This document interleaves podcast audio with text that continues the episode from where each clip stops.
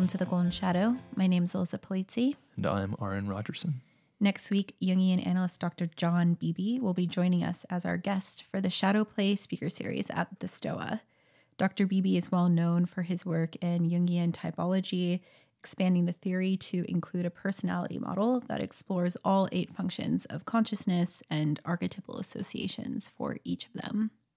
Yeah, so normally we think of personality types um, like the MBTI uh, with four functions, Mm-hmm. um, Yeah. like the INFJ or the ESFP. Mm-hmm. Um, usually there's four functions. His eight function model um, adds the four functions that are missing Yeah. from Where the where are those four other ones? Right. and if you don't know what we're talking about, then we're, we're going to get into it a little bit with this this episode. But he has an eight function model that has four conscious functions. Is that the right way to phrase it? Or Yeah. superior functions, functions that are on Um, top. Yeah, there's like the classic four that you'll see Mhm. arranged in like the profiles uh, of MBTI.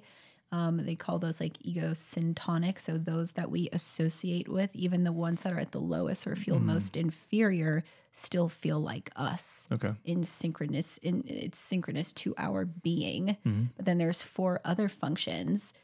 And the big question that I think a lot of people in the, typology community is do we interact with those four? Some people pay attention to them, some don't.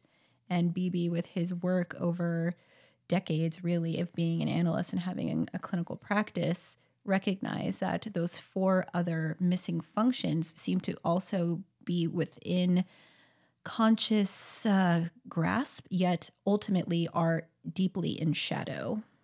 Right. And he also associates uh, an archetype with each of the eight functions. Yeah, Right. And so, like, the superior function is the hero. hmm Or the heroine. The secondary function or auxiliary function is like the good parent. Yeah, like mother or father. And then it's the puer, puella, the child, eternal child, Yeah. the third, and then the inferior functions carried by the anima or the animus. Right. So the idea is, especially from a Jungian point of view, is that reality is shaped by archetypal structures. Mhm. So why wouldn't our conscious functions and unconscious functions also be uh, riding that same archetypal wave? And as he began to recognize these patterns, he saw that they carried um, a certain energy to them, like an individual's dominant or inferior function always carries that sense of a lot of confidence, of rushing into battle, of feeling like they know how to handle things. It has that heroic, open, courageous attitude. Yeah. And so he applied that archetype of the hero to the inferior or to the superior function, excuse me. And he did that for all eight of them. So it's Yeah. a really interesting model that expands and really looks at consciousness holistically compared to, say, Myers Briggs, which is just looking at four functions and even then is sort of focusing on maybe observable behaviors and not so much about development of one's um, conscious potential. Yeah, so Dr. Beebe will be coming to the STOA where he will speak with us. That's going to be Wednesday, February 24th Mhm. at 2 p.m. Eastern Time. You can RSVP at thestoa.ca. It's a free event. And so this episode in preparation for talking to Dr. Beebe, we're going to try and round out the typology episodes. So we've already Mm-hmm. Done thinking and feeling, Yeah, episode three, and we did introversion, extroversion. right. Episode Couldn't remember. 15. and now we are going to attempt to discuss sensing versus intuition. yeah, this is the last axis of the typological structure. And this one is often called the perceiving axis, or from classic Jungian literature, the irrational axis. And, you know, depending on how you look at it, um, you know, this is just an additional axis of how we orient to reality. Some say it's how we perceive or take in information, um, but it has a distinctly different dynamic and energy compared to thinking and feeling. And sensation and intuition exist as opposing opposites, you might say. They're different Yeah. poles on this axis. And so they're both interrelated. They balance each other out, yet at the same time, they oppose each other. Right. So it's a dichotomy, and we use dichotomies like crazy because it's how we can frame reality and make sense of it, right? Mhm. Dualisms are always reductive because nothing is ever just two things, but we use dualisms to make sense of the world. And so Mhm. they're very useful, even if they're not exhaustive. So sensing and intuition is a dualism. Yeah. But it's not just one or the other. True. There's lots of room in between these two extremes. Mhm. And the two extremes them, themselves are even hard to really nail down Yeah. as far as this is obviously sensing or this is obviously intuition. We can really isolate those concepts and make sense of them. It's like, eh, this is still like, it's still very weird territory Yes. Yes. and it's uh, it's something that Otis and I have talked a lot about as far as as far as topics that we've covered in the podcast. Typology is something that we've discussed quite a bit, yeah. and we still argue a lot about the definitions, uh, Mm. what the words mean. Uh, I'm always trying to kind of fit typology into my own framework of philosophy and psychology, and sometimes I feel like it doesn't fit very well. So Mhm. it's hard for us to come to an agreement sometimes about what we mean by sensing and what we mean by intuition. But Yeah. hopefully, this episode will be aimed at fleshing that out a little bit Yeah. live on air, and maybe it'll devolve into an argument. Maybe we'll actually discover some things that we didn't realize previously Yeah. due to this conversation. Yeah.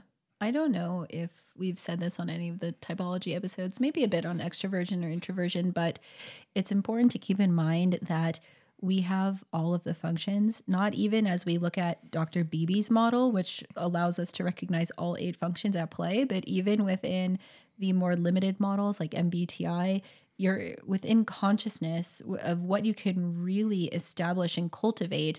You have access to thinking, feeling, sensation, and intuition. It's just your order of preferences is different. So mm-hmm. you're never just going to fully relate to being only a sensation type or only a thinking type. And if you think about it, extremely simplistically like that, you will likely find yourself confused and constantly questioning, what's my type? Because I feel like this or I feel like that. The reality is, we use all of the functions, and there's going to be an order, a hierarchy that your natural orientation to the world dictates how you pull those functions out of the unconscious. So you might prefer to have sensation at the top, which will naturally uh, sort of suppress the intuitive function, but you also intuit. So don't get caught in that trap of thinking that you have to only relate to one or the other. Right. There's also a nature nurture interaction here. So, it, you know, it's hard to pin this down, of course, but like you probably were born a certain type in mm-hmm. some regards. It's kind of strange to think about because we develop as we grow and we kind of become the people that we're meant to be over time. We're Yes. not born exactly the person that we're meant to Oh, be. but the blueprint is there. the blueprint's there. Yes. And we have to factor in that there is interaction with that blueprint from experience. Yes. So even if you are born in INTJ, for instance, it's possible that you might have certain functions that are deflated Mhm. for whatever reason. Maybe you are traumatized. Maybe you're not around people who really um, encourage that function, Yeah. or vice versa. Maybe you're in a family that really, really encourages thinking. Mm. They really want you to be a thinker and be rational. Yes. they are really into STEM and science, and Mhm. they might be encouraging a way of interacting in the world that kind of suppresses your more feeling functions. That's Yeah. possible. Yes. And so typology is tough, and everyone really, really wants to say, like, this is who I am, this is my identity, and they want to look up the uh, MBTI. Uh, you know, charts, and it's like, ooh, Harry Potter. Okay, I am Ron Weasley. Like, uh, like, you know, people like really want to know their identity but it's important to understand that like it really isn't so cut and dry and that part Yes. of part of discussing these ideas and part of you know taking a test online if you want to take a test online it's interesting it provides you some insight and Mm-hmm. Yeah. it might be a, a good head start into Yeah. figuring out who are you what's your type but it's important to remember that truly everyone is very unique Yes. Yes. it's hard to really say that like you are just like every other INTJ in the world. Yeah. It's like, eh, No, no, no. it's kind of tough. Definitely so. not. One has to keep in mind that the types are expressing an a inherent orientation to the world and natural propensity that you have to move towards cer- certain uh, functional tools within your tool belt. But how those are expressed is highly dependent on the person themselves. Hmm. So you'll never have two types that are truly the same. And that's why type profiles are ultimately kind of useless because it could totally throw you off. And you might find yourself really questioning what your type is because you looked online at this definition and then you looked online at another definition and they're and they're all confusing We've- and they're we've this. contradicting each other. it's like these are very, very different results. Yes, yes. Um, okay, one other point before we move forward.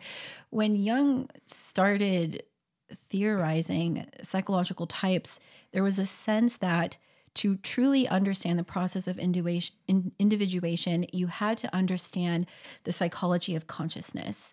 And psychological types was born out of a desire to understand why people orient to the world differently. Why does Adler, old psychoanalysts look at neurosis this way? Why does Freud look at neurosis this way? Why do I, Carl Jung, look at it this way? There's these inherent differences that would cause clashes, that would have certain resonance. And that's because everyone's orienting to the world differently. And so if you're looking not just at communicating with others more, uh, efficiently or just uh, in a more balanced way, but also in learning the language of your own psyche. Psychological type starts to lay out that blueprint where you understand why you have that tendency to be motivated to do this, but not something else. So it's all about creating this greater understanding of that blueprint of your mind, but it's not meant to box you in, it's not meant to label you, it's meant to just illuminate what are the kind of moving pieces and also where is there opportunity for further development how can you encourage that process of individuation by knowing how you work within the world So, quick review thinking and feeling. mm-hmm. Um, thinking is sort of uh, orienting oneself um, towards the world of ideas or concepts. It's kind of abstracting out of one's needs in order to get a more kind of mm, objective view, more zoomed out view, sort of see the world uh, as a place of objects as opposed to a place of, of meaning and needs. Feeling is more orienting oneself towards needs. It can be kind of have like a social orientation as well. It can it can involve uh, being concerned about one's own needs, one's own kind of lower drives, but also other people's sort of lower drives. Like you're more you might be more concerned as a feeling person with how someone is doing today, and you want to take care of them, and you want to you're interested in what you can do to make them feel better, whereas someone who is thinking towards the same person might be interested in uh, working on a car with that person or taking apart a certain news story and making sense of it or um, trying to problem solve how they're feeling rather than just sort of take care of them. yeah or relate to them. Yeah thinking is tapping more into that logical framework looking for accuracy within words and concepts and ideas and really wanting to approach the world through that space while feeling is much more about the values and what feels right to me or what feels right to the group. And so they exist in a type of harmony but they also oppose each other we went over extroversion introversion Yeah. and that's looking at attitudes towards the world, how the functions are further um, altered. So, thinking has two versions extroverted thinking and introverted thinking. Extroversion is about uh, really how we relate to the not just the outer world, but really like energy and behavior and motivation that moves outwards. And it's about recognizing this very extensive, um, rather than depth, we go for breadth. It's really kind of opening and taking in a lot of information, rather going extremely deep towards the inner world of introversion, where the energy moves inward. So you can kind of think of extroversion as flowing outward from the subject, from yourself, out Yeah. into the world, out out to other people, to mm-hmm. other systems, and introversion as flowing inward towards oneself. Right. One way that I think is useful to think about extroversion, and introversion is like borders. Mm-hmm. If you think of the the self in some sense, the energetic self as having borders, the extroverted person's borders are more open. They're mm-hmm. more in the flow with what's going on around them. They're more uh, open to energy coming from the outside and changing the energy on the inside. So they'll kind of go with the flow more, maybe, or they're more interested in what's going on in the outside world. Introverted might be the borders are a little more closed. So the energy is a little more self contained. It doesn't need to go outside to figure out what's going on. Yes. Less likely to be in the flow of things and more likely to have like an inner flow that is sort of self perpetuating. There's more of kind of like a self referential aspect of being introverted where like um, these sort of patterns being recognized are more inner patterns and then as opposed to patterns that are happening outside of you in the world. So again, it's hard to articulate these things, but that's a, a general idea. And we um, can fit sensing and intuition into that. Um, it's difficult, but sensing intuition, I think, is definitely the most difficult one. But uh, sensing and intuition is, in some sense, in what way are you sort of perceiving reality? And there's sort of the way that I like to think of it is like it's a kind of dichotomy between concreteness, immediacy, the kind of here and now, or like the presence Yeah. of like this is here now. I can feel the things around me. They're very concrete and material. That's sensing. And then intuition as being sort of looking deeper or looking beyond and mm-hmm. seeing the patterns behind the things Yeah. and being in the future or being in the past, maybe more so than Sure. being in the here and now Yeah. kind of less being present and sort of dreaming mm. or looking over the horizon Yeah. or sort of off in some thought that you're having. Yeah. And so we can think of it as kind of, or I like to think of it at least, as kind of an immediacy with sensing versus sort of like a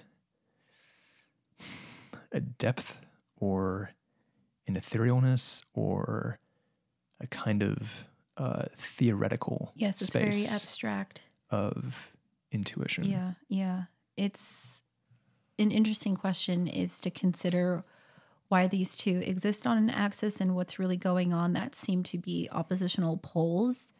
And you could take, for example, someone looking at um, like a, tr- a tree trunk or something like that, and sensation being concrete, being immediate, focusing on reality as it is, is going to take in all of the information of the tree trunk itself the, the shape of the bark, the color, the texture of it.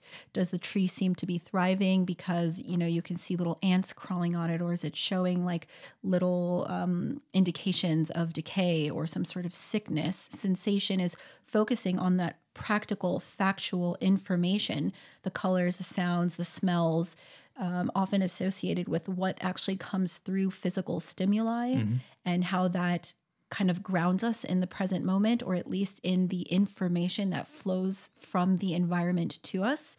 And intuition is saying, yeah, here's a tree trunk, but what inspires uh, what images come to mind? What possibilities are generated when I see the tree trunk? It might be that you could build a house with it. You know, it's not paying attention. Like it knows it's a tree trunk, right? It's it's taking in that factual information, but it's kind of pushing that aside in in service to some sort of image that's been gripped by the individual through that um, intuitive function that says, "What's the possibility for this?" Maybe this they imagine the tree will grow and um, you know flourish bigger and bigger or maybe you see that you could cut it down and create something with it it's everything that's flowing from the object itself and all of the inherent potential that exists within the item and that becomes ignited in the intuitive when they see really any object person etc Yeah. So like thinking and feeling to me the like the imagery, the visuals of that is sort of a altitude kind of thing. Mm. Where it's like thinking is kind of high up. Like you're sort of operating from this very high abstract place. Mm-hmm. Feeling is sort of operating from kind of like this lower gut space. Mm-hmm. And sensing and intuition, there's more of kind of like a depth and distance. yeah So instead of like up and down, sensing and intuition kind of has this sort of horizontal or uh, into Mhm. feeling Yeah. where it's like sensing is a little more close and proximal Mhm. and here and intuition is a little more deep beyond Yeah. um, so that's kind of how I think of it. I mean, that might might or may not be be useful to someone, but that's that's kind of what I see as the axes here. Yeah. Yeah. How deep are you looking into the world? Yeah. How much are you perceiving the patterns behind the Right. patterns Yes. behind the patterns? um, for intuition, how how much are you looking at the potential of things? What Mhm. will be? Yes. What could be? Yes. What what is becoming? Yes. Whereas sensing is more kind of like what is Yeah. What is? uh, more focused on the facts. Mhm. Like, don't give me any like theory. Like, Yeah. give me the facts. right. Um, so there's a practicality to sensing Yes. versus a kind of uh, a vision and uh, I don't want to say curiosity, but uh, a kind of dreaming that intuition has, where it can it is dreaming up things, it is dreaming up the world Mm-hmm. whereas sensing is kind of more practical, more thinking about what can I touch, Yeah. what can I see in front of me. Yes. If I can't touch it and I can't see it, Right. it might as well not exist. Yes, yes. That's like extreme sensation, but Yeah. it's helpful sometimes to think in those extremes. Like Yeah. sensation doesn't want to even um, entertain these ideas of intuition because there's nothing in reality that says that's true. Yeah, But that's why intuition can be so incredibly innovative because the possibilities that an intuitive dreams up are often what shifts markets into totally new directions. It's what grows culture in areas that nobody thought was possible. It inspires um, potentials in individuals that otherwise might not been considered. At the same time, we have to stay grounded in reality because intuition can fly way off the handle Yeah. and be dancing in this dreamland yeah, and never come back down to earth to actually make it happen. Right. And that's why the two have to be in balance or, you know, something like balance. right. Again, that's why there's sort of a dichotomy, is because they balance each other out. Yes, they do. Right. If you go too far in either direction, Mm. you are losing a huge amount of the world and a huge amount of the understanding of the world. Yeah. Um, intuition, I think, also can kind of tie into like this more sort of mythological, symbolic Yes, kind symbolic, of way yes. of seeing the world. Yes. Um, this is kind of abstract, but mythology, in some sense, is kind of uh, it's the narrative faculty, it's the story faculty, it's the way in which we sort of simulate what could be. Like when we're watching a movie, we're, we're watching a modern myth of some kind what it's playing upon, what it's activating within us, is a faculty that simulates possible realities. Mm-hmm. If we perceive ourselves as like an avatar that could go in all these different directions in our life, intuition is doing that. It's sort of seeing what could be, how could I become, what could become in the, the the outer world, where might things go, and so simulating the future.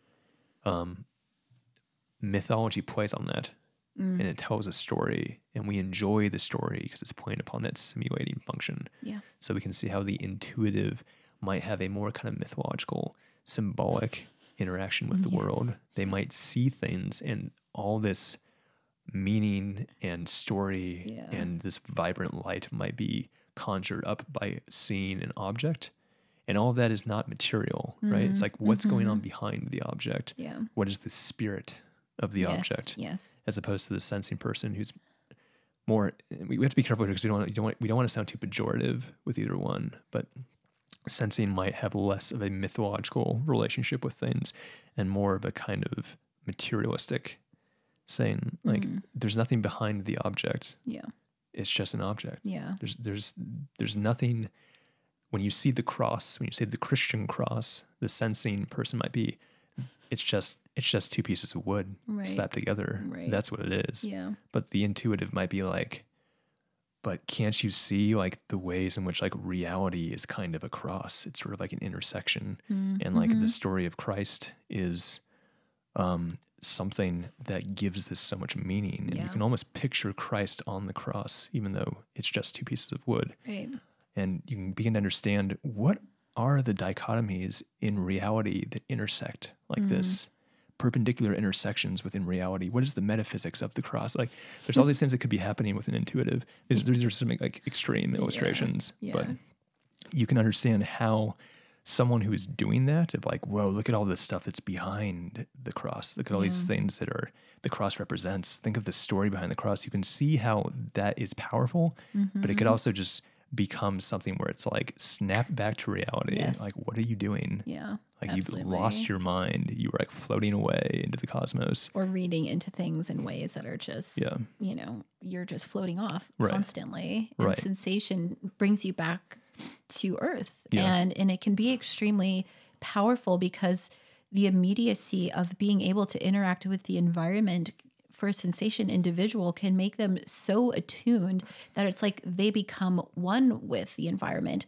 Um this is sort of like a typical stereotype, but I think there's a lot of truth to it that sensation individuals are like incredible athletes or really good artists who can like work with certain materials or um, like artists who can actually like replicate things in an extremely lifelike way rather than maybe like a more abstract artist with Right. a weird interpretation. So some of like the the probably like most professional athletes are likely highly extroverted sensation types hmm. because their ability to take in the information of the immediate environment makes them so attuned to what's going on that they have incredible instincts, you know, their reflexes, their ability to move around a field to understand what's coming towards them Yeah. gives them this incredible relationship to the environment and also allows you to stay grounded in a way that you don't move too deep into that intuitive abstraction and that you don't lose yourself in the realm of possibilities or in brainstorm after brainstorm after brainstorm and instead actually get things done materialize reality Right, right. There's also just being in touch with your body, being in Yes. touch with your sensations. Athletes, they really need to know their body well Mm-hmm. and they need to understand when their instincts are pointing to something. If they're having like this feeling on the back of their neck or they're kind of like sensing that there's this weakness in their knee, Mm-hmm. it's like all these things are happening with uh, soccer players, you know, basketball players, where like they really, really need to be in touch with their own sensations. Mm-hmm. They have to pay attention to how they're feeling. They have to know whether they can make the jump, whether they they can slide and make this this kick, Yeah. whether they can actually, um, you know, sprint and make it to the Yes. goalpost in time. yeah like taking in the opposing player Right. how far they are from the goal like Right. doing all of this like incredibly fast and then Right. making a move Right, and so it's, they're very much they're observing the patterns of reality, but they're also very, very in touch with their sensations, yes the landscape of their sensations, the strange story of their sensations, and what they're pointing to. So it makes it makes sense that athletes are going to be very, very strong sensation types, yeah but not without intuition, right? And that's the, the important, Absolutely. important idea here yeah is that they're also seeing the patterns behind the patterns behind Yes. the patterns. And if you can calculate somehow that there's going to be some crazy like three or four part play that's going to happen, you can kind of Mhm. just see it in your Mhm. mind. You're seeing this pattern play out, even though if you took a snapshot of the moment, you wouldn't see the play that's about to happen, yeah but kind of seeing beyond, having that Mhm. deep vision yes into uh, the kind of trajectories that are transpiring in front of you. Yeah. I think it's helpful for individuals to look up what the actual breakdowns of the function types are and that mm-hmm. you see that there is that dichotomy at play. So if you are an extroverted sensation type, that's your superior function. Immediately on the other side of that axis is your number four inferior, and that's introverted intuition. So hmm. they're opposing each other, and yet it's a part of that uh, kind of top four functions that you use in everyday life. Yeah. And you recognize that, yes, you have the preference of utilizing extroverted sensation, but behind the scenes, a little bit more unconsciously, you're also picking up on these implicit patterns. You're creating a system of understanding to know what's likely going to happen so that um, kind of introverted intuition works in service of your extroverted sensation. So they they don't work without each other. Hmm. Same thing with thinking and feeling. You're going to have that axis and two functions of thinking and feeling that are in relationship together. So they are walking hand in hand. Yeah. So maybe we could break down sensing and intuition into Yeah. their functions. Sure, yeah. So extroversion and introversion are the attitudes Yes. that are going to orient these functions. So we could start with what would be the most basic one to start with? Start with extroverted sensation. Okay. Yeah. So SE, Yeah, SE is what you'll often extroverted see. Sensation. So we mentioned that like extroversion is about movement of energy towards the object or towards the outer world away from you. So Mm-hmm. Yeah. extroverted sensation is looking at that very direct relationship with reality, taking in all of that sensory information as one uh, is interacting with the environment. It's almost Yeah. like you're gripped by the world as it presents itself, Mm-hmm. and that makes things incredibly real for you. Yeah. And it helps you focus on the practical. It helps you focus on what can actually materialize based on what's real, what's touchable, what is usable in this reality that is in front of you. There's no second guessing it. I can replicate it because here it is. I can take a photo and show it to you. There's no questioning that this existed. So that sense of experiencing a lot of immediate contact with the outer environment, that's where the extroversion comes in, taking in that information from outer reality. Right. So uh, the title, the label that we gave extroverted sensation is the pragmatist. it's one of many titles I think we threw around. It's like a working idea we Working have. idea, but I think I think it's useful to kind of have these these labels to sort of make sense of like what are we even talking about. So the pragmatist, the notion of extroverted sensation is um, someone maybe who has extroverted sensation as their primary function. They might be someone that you think of as being very practical. They're very concrete in the way they kind of engage with the world. They want facts. They want to see and touch what's going on. And because of that, they actually know how to navigate through a lot of practical environments very well. Yeah. They might be very handy. They might uh, be interested in sort of uh, managing their house well or their land well. They might be good in a restaurant or something like that, where it's things are very practical. They're very hands on. They're very sort of here and now. And so we can sort of think of extrovert sensation as a lot of what you are paying attention to and what a lot of the way that you are oriented is kind of towards like things that are um, external to you, what is going on in the world around you. You're paying attention to the the details of the materials of the the objects. You're seeing the details of the trees. You're seeing the leaves and the twigs and the bark, and the grass around it. And you you kind of are really in touch with the way that things are moving around you, and you're very oriented in that way. Um, as far as what your next move is going to be, you might be taking in a lot of your surroundings to plan your next move. You might be very in touch with um, the organization of the concrete world around you in order to decide what is happening here, what should happen to here, what could be improved. The problems maybe that you look to solve, like this is what needs to be solved, might be outside in a very concrete way right in front of you. Mm-hmm. Yeah. We went on a hike recently with someone, a friend. Well, I considered probably has a really strong extroverted sensation. Hmm. I don't know for sure, but there's this tendency to be gripped by everything that we walked by. Yeah. Oh, look at the shade of, of the leaves on this tree. Mm-hmm. Oh, I wonder if it's this kind of pine or that kind of pine. Let's look at the let's count the leaves because some have like a double leaf and some have Yeah. one. Look at the color of the rock just as like the sun's hitting it right here. It's like Mm-hmm.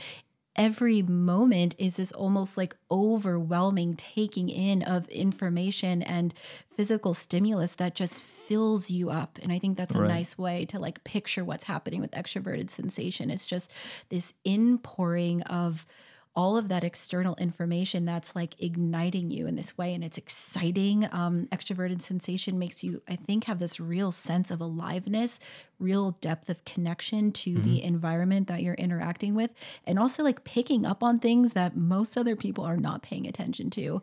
No one really sees reality as accurately quote unquote as extroverted sensation does. Yeah, yeah, and it's important to understand that uh, if you are, let's say, a primary extroverted sensation type, that a lot of the way that you perceive the world is also how you perceive others Mm. perceive the world.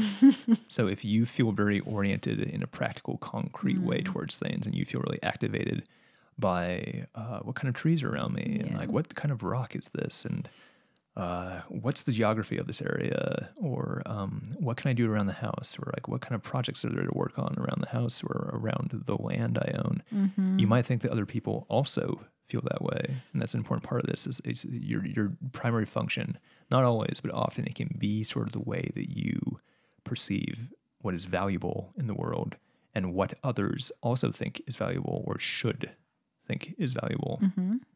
Yeah. So, introverted sensation Yeah. is next. So introversion is less about going outward to understand and going inward. The energy flows towards the subject, towards the person's experience or internal system. So we're still dealing with practical reality, but introverted sensation is interesting because it's almost it's almost it, what is in the environment evokes what was Mm. And what that means is that the introverted sensation type is going to pick up, say, that tree in the environment, and it's going to recall an image at a different time in their life where they saw a tree like that. So you're still picking up on sensory information the color, the way the sun is, the shape of the tree, but it's going to recall to you eh, in that internal system of sensation, data, and facts all of those experiences you had that were similar to it. So, introverted sensation is going incredibly deeply to almost fact check sometimes what is reality based on what reality was before. Right. So, the label that we slapped on this one is the routinist. Yeah. Yeah. And again, this is not an exhaustive label, but I think like it helps to kind of think about like what kind of person Right. is an introverted sensation type. Uh, someone who likes routine, someone who can be kind of conservative Mm-hmm. in some sense, just in, in, in the notion of wanting things to kind of not change too much. Yeah. Or not too drastically. Yeah, not seeing any reason to fix things that aren't broken. Like it's like it, the, things are fine the way they are. Why would you change them? I like my routine. Um, someone who is self-contained and kind of self-referential. So this idea of like bringing up sensations from the past, nostalgia, kind of liking things that you've already experienced, and sort of there's this kind of self-referential energy there of like I like what I like, Mm-hmm. and why do I like it? Because I've experienced it already, and I, my sensations there are precious to me. Yeah. So I like feeling these sensations again and again and again. And maybe I don't want to go outside to find new sensations, outside metaphorically speaking Right. or phenomenologically speaking. Uh, maybe I don't want to pick up on what's going on around me to find that concrete or that's kind of sort of immediacy of physicality of Yeah. embodied uh, embodiedness that like what's what's going on in me these sensations i'm feeling now those are enough those are fine and so it might be someone who uh has a lot of nice things that they like Mhm. maybe they collect things and they have like a nice collection they have their house set up well in the way they really like it and they have their routine and they wake up every morning and they like have a certain meal and they like that meal and um, they just have like their their life is sort of organized in a way that feels good and Yeah. it gives them nice sensations and they kind of like it that way Yeah, there are like these internal stored models that the introverted sensation type is referring back to, which gives them us this level of like certainty and confidence of this is going to work. And I think because of that, they're incredibly reliable, or they can kind of get you out of a pickle by recalling what was, what mm-hmm. did work, rather than, you know, someone who's maybe trying to change things or innovate things and you're moving too quickly. Like the introverted sensation is what recalls us back to those senses of tradition, you might say, that are long held for a reason. Right. Um, it's kind of this like historical uh, function that we have inside of ourselves that allows us to reach deeply into the past, recognize what was true, what was real, what was concrete, what was practical at that time, and hold on to it even now in this moment. Right. So extroversion, you kind of have this notion of spreading thin Yeah. in some sense, and that could mean very different things depending on the function. Uh, and introversion as being kind of more concentrated, more narrow, and more deep in your energy. So, as you said, someone could be really reliable who's a sensing introverted type because they have like a tried and tested way of doing things and they've done it and done it and done it and done it and they know it works and it works for them and they and they're very good at what they do in this way but they might be kind of narrow in that like if they're out of their comfort zone Yeah. they might be useless all of a sudden Yeah. where it's like okay they've suddenly left the realm of familiarity Right. they don't know how to adapt Yes. they don't like to adapt they don't want to be pushed to change Mhm. but with the thing they know they're reliable Yeah. they're on top of it I think SE, uh, extroverted sensation, is much more adaptable Yeah. because it's taking in everything in that present moment that it can kind of maybe shift course or it's Yeah. not tied to so many things of the past that it's feeling stuck and doesn't know what to do. So that kind of shows you how SE can be more expansive or more adaptable in real time. Um, while SI is going to go a little bit deeper into that storehouse of all of that sensory information that informs how to deal with the present reality. Right and again this this idea of if you are si that you're perceiving others as also being si or mm-hmm. maybe you respect it when someone else is sort of behaving this way. Yeah. like you'd understand why someone might like the routine and we band together in liking our routine and like you don't want to push someone else to change because you wouldn't like that.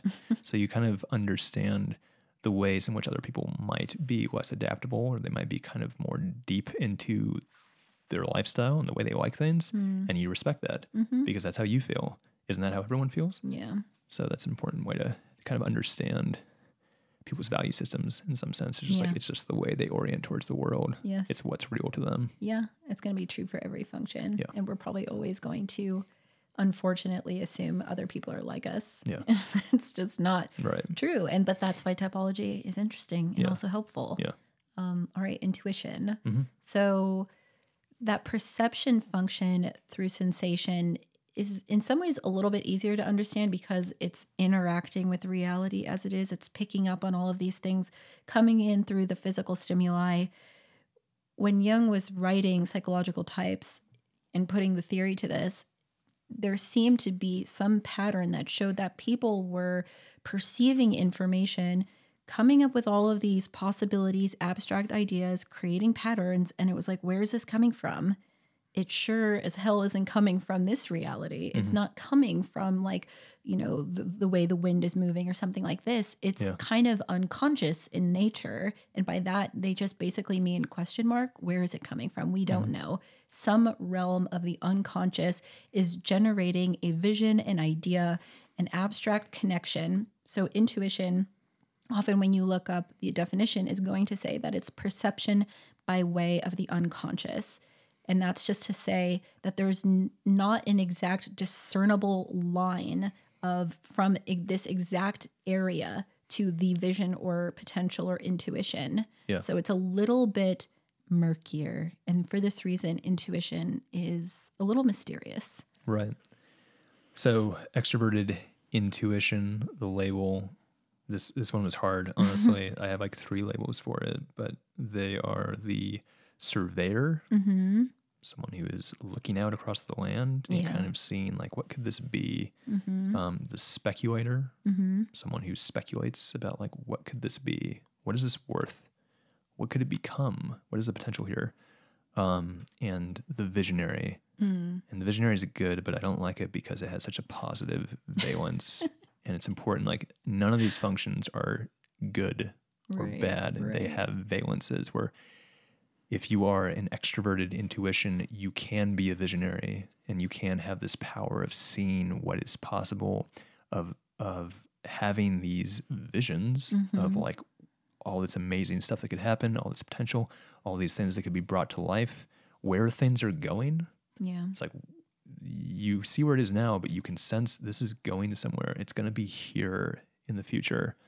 Um, and that can be really, really powerful. yeah And so people who are um, extroverted intuition are the kinds who can see a lot of what's going on around them or in the world and Mhm. understand where it's going. yeah Um, or they might have this sense of the possibilities. Think of the possibilities that could happen. It's like Yeah. This would be a really cool thing that uh, my friend group could do, or like this business idea that could be a really good business idea, or like maybe buying this house would be a really good investment, or um, all these ideas, ideas of what could happen, what Mm-hmm. Yeah. could be, and it's not so concrete. Yes. It's very theoretical Yeah. and that's why it can be powerful and like wow you you have some vision you can see you're a prophet you can see what's going to happen but it can also have this sort of negative valence of like you're not present you're not paying attention to what's concrete you're not paying attention to the facts you're not here you're off in some world of seeing the potential in things. And so you might have all these crazy ideas and you're trying all of them out and then you don't stick with anything because you're not a very practical person. You're not a very concrete person.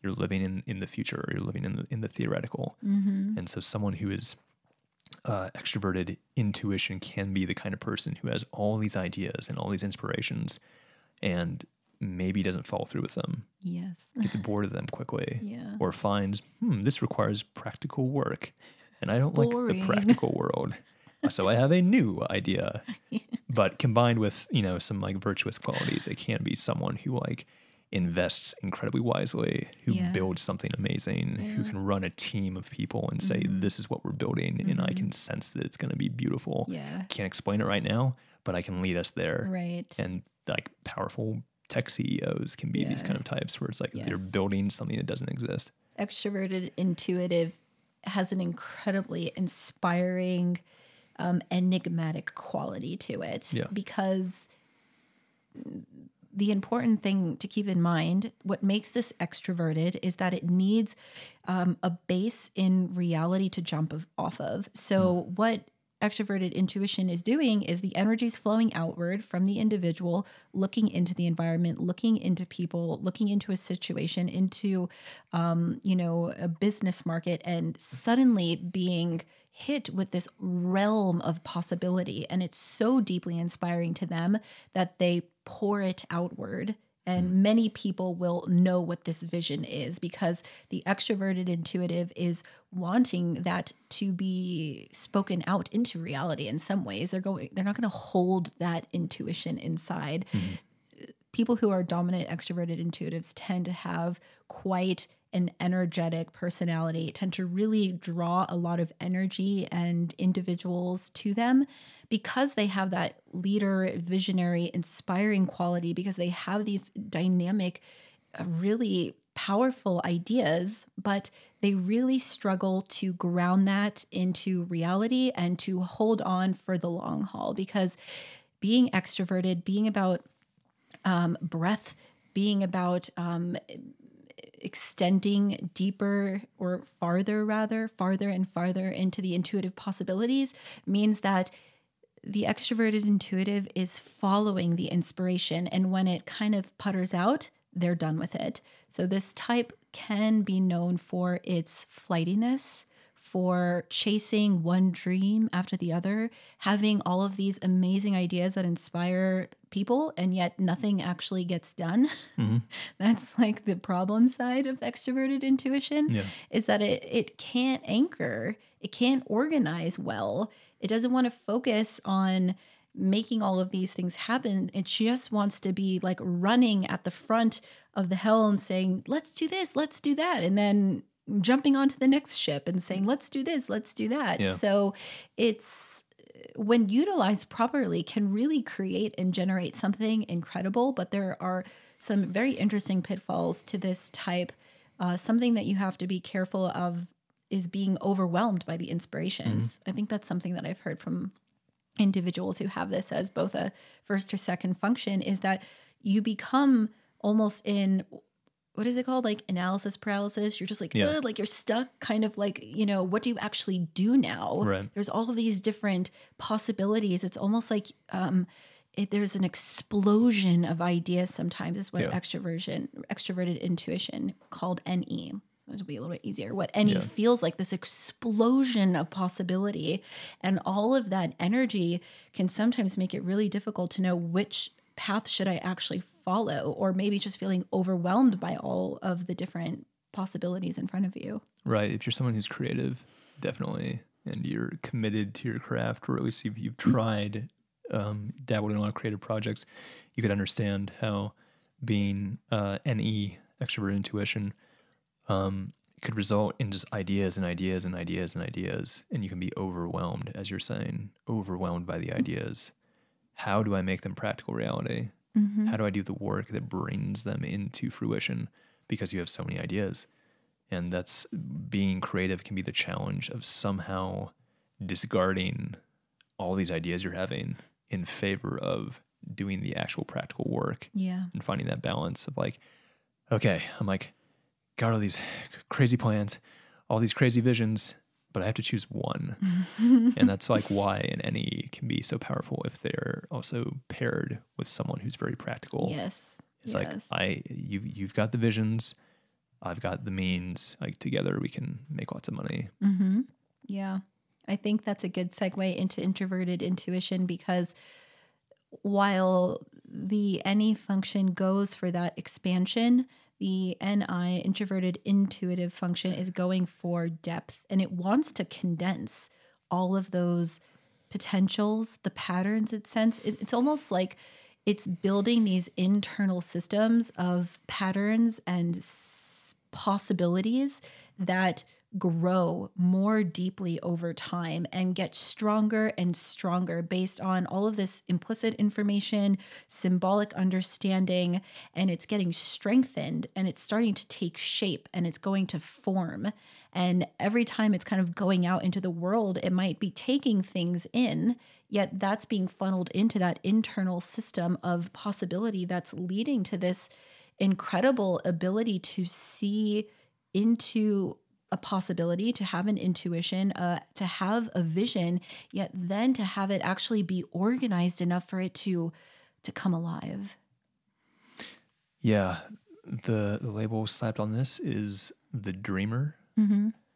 Um, and I think dreamer is a good a good descriptor because it doesn't necessarily um, evoke positivity or negativity. So someone who dreams, someone who can see these possibilities, someone who's lost in a kind of story, a kind of trajectory that often is very uh, self-contained or concentrated or very deep. It's very self-referential. Mm-hmm. So this idea of like I have this vision and what is it based on? It's based on I don't know, the internal vision. I can feel it. Yeah. I can see it. Yes. It's like what are you paying attention to in the environment that's like telling you this is true? It's like I'm not paying attention to the environment. Yes. I'm paying attention to my internal world. Yes. And the internal world tells me this is going to happen Yes. and I am going to do it. It's like what is that based on? yeah. It's like it's based on my intuition. This Right. very concentrated, sort of narrow. You might even say like it can be kind of like tunnel vision Mm, sometimes yes. of like I am fixated on this story that I am living or that maybe we are living together, but like this is where it's going. yeah. Here's the tunnel we're traveling through. Yeah, Here's yeah. the gateway we're walking through. Yes. That can be kind of sort of the dreamer.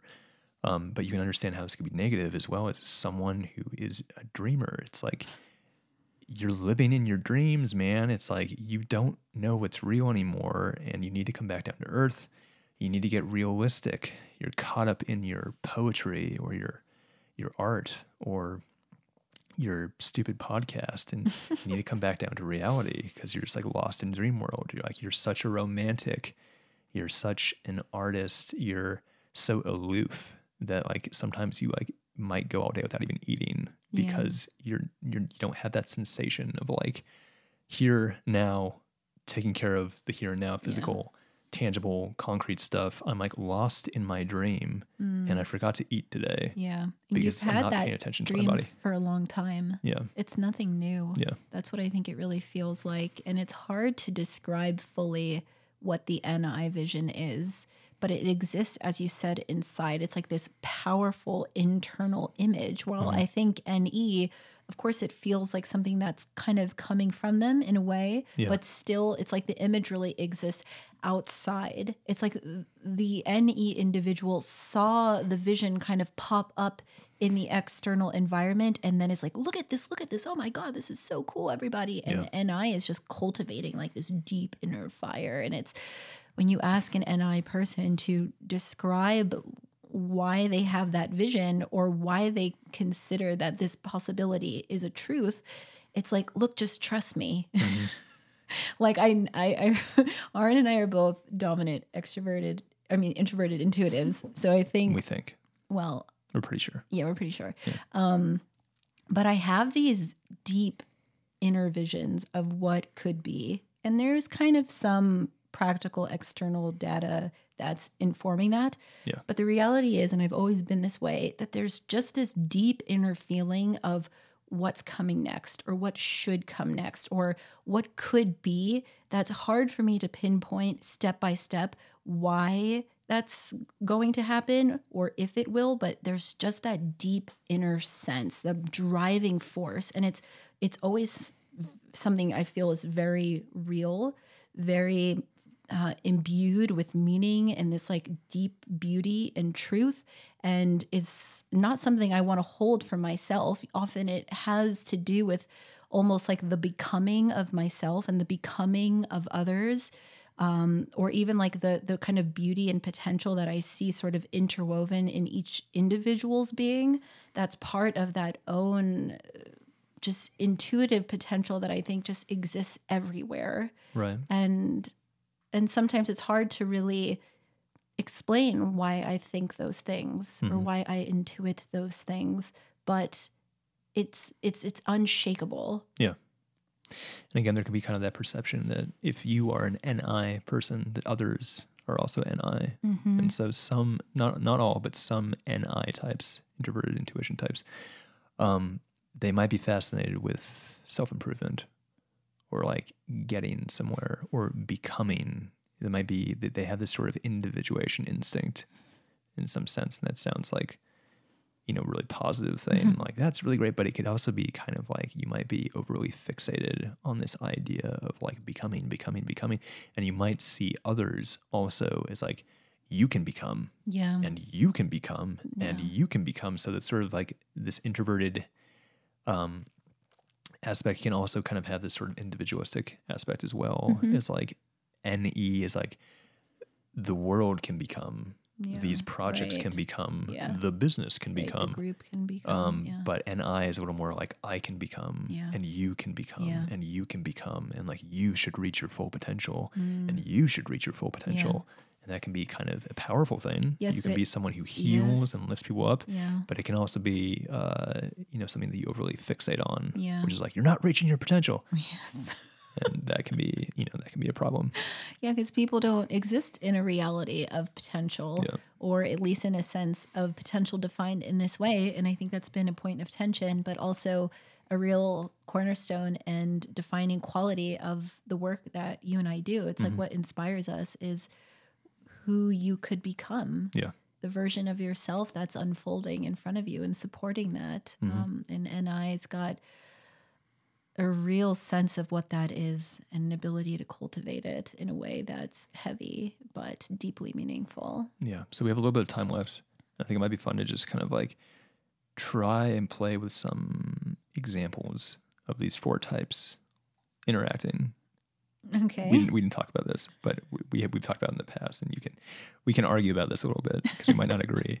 But the idea of four different people with Mhm. let's say they're sort of defined by these four functions. They're in a primary very stereotypical in a very way. extreme, very extreme, very unrealistic way. Yeah. But they're all at an art show and they're looking at a painting. Yeah. Each one of them walks by a painting and they have Mhm. four different responses based on their functions, Sure. based on their function attitudes, excuse me. Mhm. Um, so NE, extroverted, intu- uh, sorry, extroverted intuition, yeah. Um, they pick up on sort of the style of the painting. They envision like where the painting might go, how it might have became, what the artist might have done. Uh, they could see how a friend might come to see the painting and learn something, or maybe how the painting might be purchased and placed somewhere where it could uh, have the, the greatest artistic effect on people. I could also see this type being like, imagine this.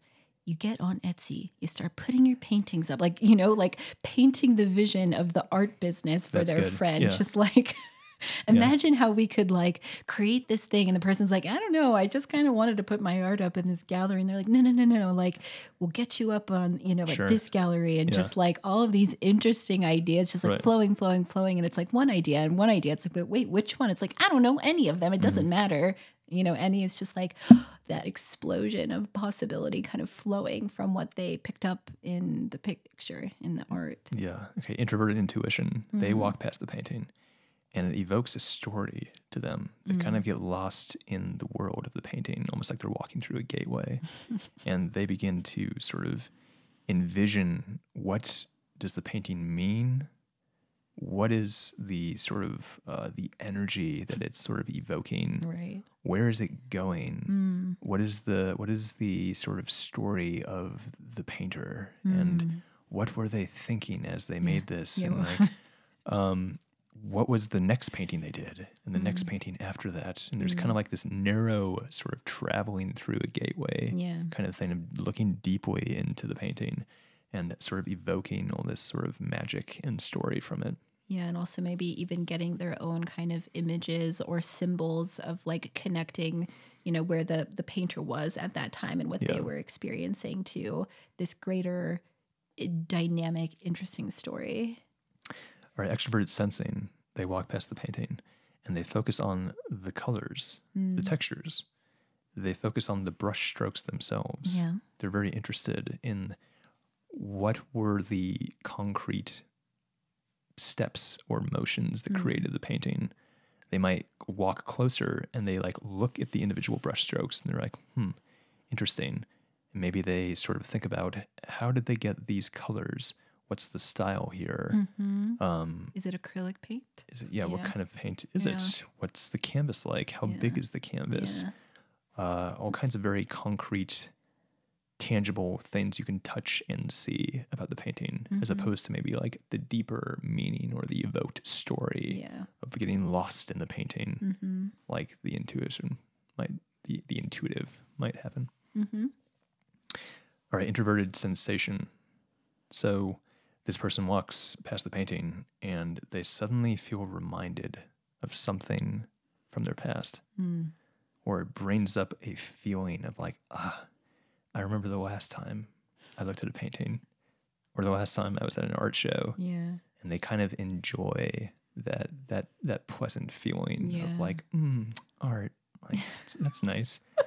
or maybe the painting is of like uh, a couple Yeah. like in a field and they're Mhm. like they're reminded of like their relationship yeah. or maybe there's some pain there of like oh, like my my like girlfriend she left me and like now i'm like sort of thinking about like that and there's sort of this kind of nostalgic this kind of very sensation oriented the Mhm. kind of like feelings of like warmth and pleasantness or sort of coldness associated with the painting they're not really walking through it on like a magical journey as much as they're kind of being brought back to their internal world Mm, over mhm. and over and over again Yeah, in a very embodied way. They might even recall those sensations that were tied to that time or you know that my my mother was wearing this when that happened and it reminds me of that and they're just sort of taken back to that to that space. Hmm. All right, here's another example. This is uh, these types. Uh, they're creating a painting themselves. They're actually attempting to paint. okay. Okay. Extroverted intuition. They're attempting something sort of innovative Yes. or new or revolutionary with painting. just Like be like really weird. I'm I'm gonna try like this new style. I'm gonna paint with my toes. Like I'll paint with my toes.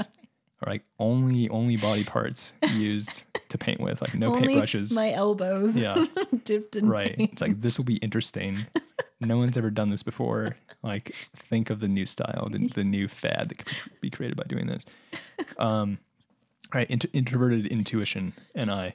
Uh, maybe they paint something that's very romantic, Mm. something that like that they think of some story that they find very compelling, and they just they just sort of paint and they just sort of maybe uh, feel it out. They sort of intuit some sort of uh, some magical symbol, or maybe some some sort of like mythological feeling, um, scene of some kind, or maybe something like very abstract and weird, but like it feels like very powerful to them Yeah. that they're making. Maybe they're not focusing on how it's being done or like the style of it, as most they're just sort of like uh, intuiting, you could say, something. Or, or also maybe even like trying to impart a kind of energy with the painting itself. Hmm. I don't know how to explain this, but like I feel like the art of the introverted intuitive is often trying to evoke that story which is deep within them or that symbol which is deep within them so that it invokes it in other people mm-hmm. too so they might be trying to just tap into that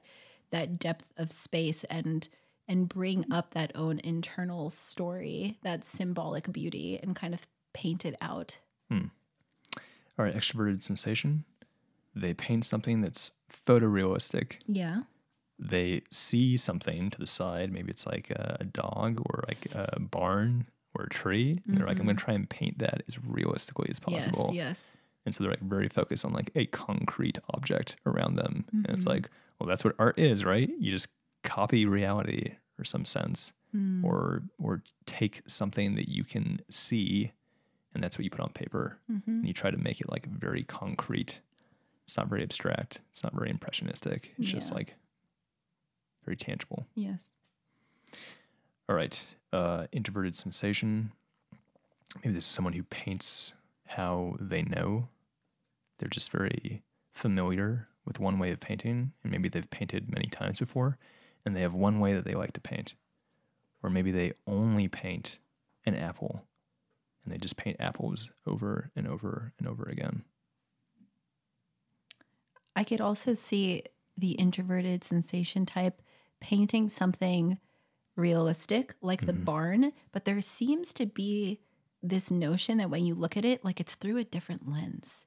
Like it's not reality as it is. It's almost like a distortion of reality, or maybe mm. like it, it looks so realistic, but like the colors are kind of in an interesting way, or that the the angle of it, mm-hmm. you know what I mean? Like looking at reality through this different lens rather than SE wanting it to be like the actual photo itself. Mm. So SI kind of taking in that practical, concrete information, but showing it through their own impression. Okay, well, those examples may or may not be helpful. I'm not sure if Alyssa even agrees with them. She's kind of giving me this weird eye as as we go over these. Uh, Dr. John Beebe will be at the STOA speaking with us on February 24th at 2 p.m. Eastern Time. It's a free event. He will talk much more. Well, he doesn't have much time, but still, he's a he's an expert on this. We're not, and so he's going to get into his eight function model on typology, and it should be really interesting. So you can RSVP at thestoa.ca. It's free, and we hope to see you there. If you find this podcast useful, please consider supporting us on Patreon. Go to patreon.com slash goldenshadoworg. Do you have a dream you'd like us to analyze? Head over to goldenshadow.org to submit your dream for possible interpretation on a future episode. Thanks for listening. Until next time.